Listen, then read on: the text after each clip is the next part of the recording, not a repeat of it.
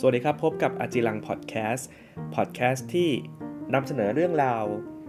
ในโลกในมุมมองในรูปแบบต่างๆ มีสาระบ้าง ไม่มีสาระบ้างนะครับ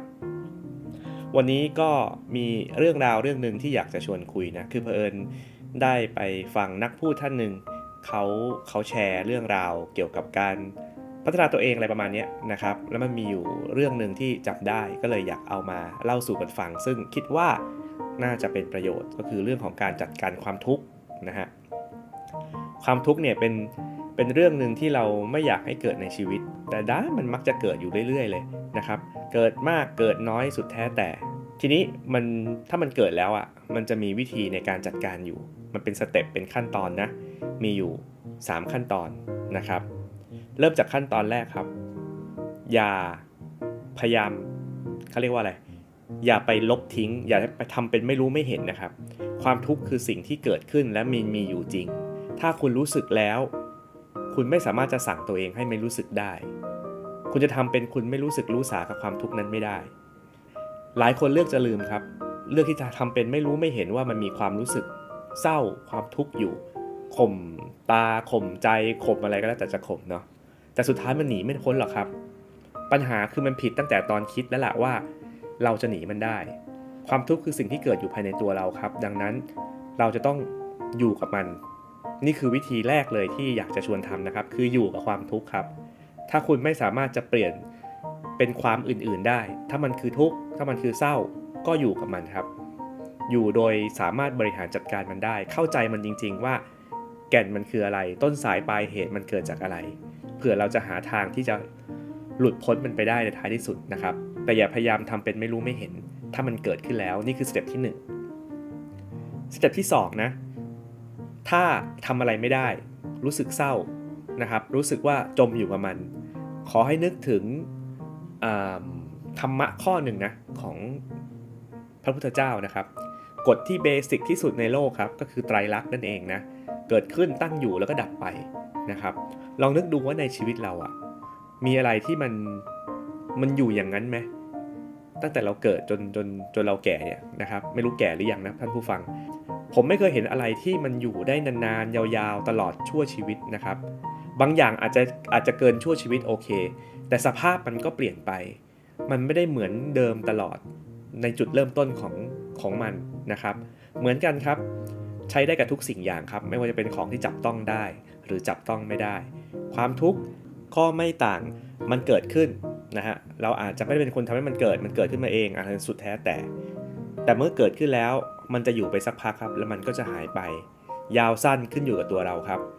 ขอให้เราคิดแบบนี้ไว้ก่อน มันอาจจะทุกข์มาก อาจจะทุกข์น้อย แต่มันจะมีวันสิ้นสุด อันนี้แน่นอนสัจธรรม ใครไม่คิดแบบนี้ผมเถียงขาดใจนะครับ เพราะว่าทุกเรื่องครับเกิดขึ้นตั้งอยู่ดับไปหมด ดังนั้นอย่าไปกังวลครับว่าทุกความทุกนี้จะอยู่กับเราไปตลอดชีวิตไม่มีทาง นะครับ แต่ทำยังไงมันถึงจะหายไป มันก็ต้องอยู่ที่ตัวเรานะครับ ในการที่จะทำความเข้าใจมันใหม่ มองมันใหม่นะครับ ว่าความทุกข์นั้นคืออะไรนะครับ แล้วเราอาจจะหาทางออกหาทางแก้ให้กับตัวเองได้ สุดท้ายครับสเต็ปที่ 3 ถ้ามันแย่จริง ๆ ยังหลุดพ้นไม่ได้นะครับ รู้แหละว่ามันเกิดขึ้นตั้งอยู่ดับไป แต่มันไม่ดับสักทีอะนั่นสิหาสาเหตุก็ไม่เจอ หรือเจอก็แก้ไม่ได้ วนเวียนอยู่กับความรู้สึกนี้นะครับ สุดท้ายสเต็ป3คงต้องต้องหนีแล้วแหละนะครับ หนีไม่ได้แปลว่าตัดขาดจากมันได้นะครับ แต่พยายามเอาตัวเองไปไว้ในจุดอื่นที่เราจะไม่นึกถึงสิ่งสิ่งนั้นครับ เช่นเปลี่ยนสถานที่ไปในที่ที่เราไม่ใช่ชีวิตประจำวันเราอะเช่นไปเที่ยวนะครับ ไปทานข้าว ไปคุยกับเพื่อนๆ คุยกับคนที่เรารัก คุยกับใครก็ตามนะครับ หรือหาอะไรทำนะฮะ เพื่อให้เราจดจ่อกับเรื่องอื่น เราจะได้ ไม่นึกถึงเรื่องนี้นะครับ อันนี้สเต็ปสุดท้ายแล้วจริงๆ ก็คือต้องหนีแล้วแหละนะครับ แต่ไม่ได้แปลว่าเราจะจบหรือขจัดความทุกข์ได้นะครับในสเต็ปที่3นะหนียังไงเราก็ต้องกลับมาเจอมันอยู่ดีครับ แล้วเราก็ต้องหาทางแก้อยู่ดี ดังนั้นมันขึ้นอยู่กับสภาวะของเราตอนนั้นครับ ว่าเรารับไหวไหม ถ้ารับไหวอย่างแรกพิจารณาก่อนว่า ความทุกข์นั้นคืออะไรสาเหตุเกิดจากอะไร จำเป็นแค่ไหนที่เราจะต้องต้องต้องมีความรู้สึกแบบนั้นนะครับ ถ้าสามารถสามารถดูอยู่กับมันได้ นั่งดูมันพิจารณามัน เราอาจจะเจอทางออกสเต็ปถัดมานะครับ ให้ทำความเข้าใจว่าเรื่องนี้เป็นเรื่องที่เกิดขึ้นตั้งอยู่ เดี๋ยวก็ดับไป ถ้าจัดการไม่ได้ เดี๋ยวมันจะหายไปครับ ด้วยอะไรสักอย่างหนึ่งด้วยเวลาด้วยสถานการณ์และอื่นๆนะครับ หรือสุดท้ายครับ พาตัวเองออกจากนั้นไปก่อน ถ้าไม่ไหวจริง ๆ ไปเที่ยวครับ ไปทำอย่างอื่นครับ เพื่อจะได้ เขาเรียกว่าอะไรอะจัดการตัวเองให้พร้อมแล้วกลับมา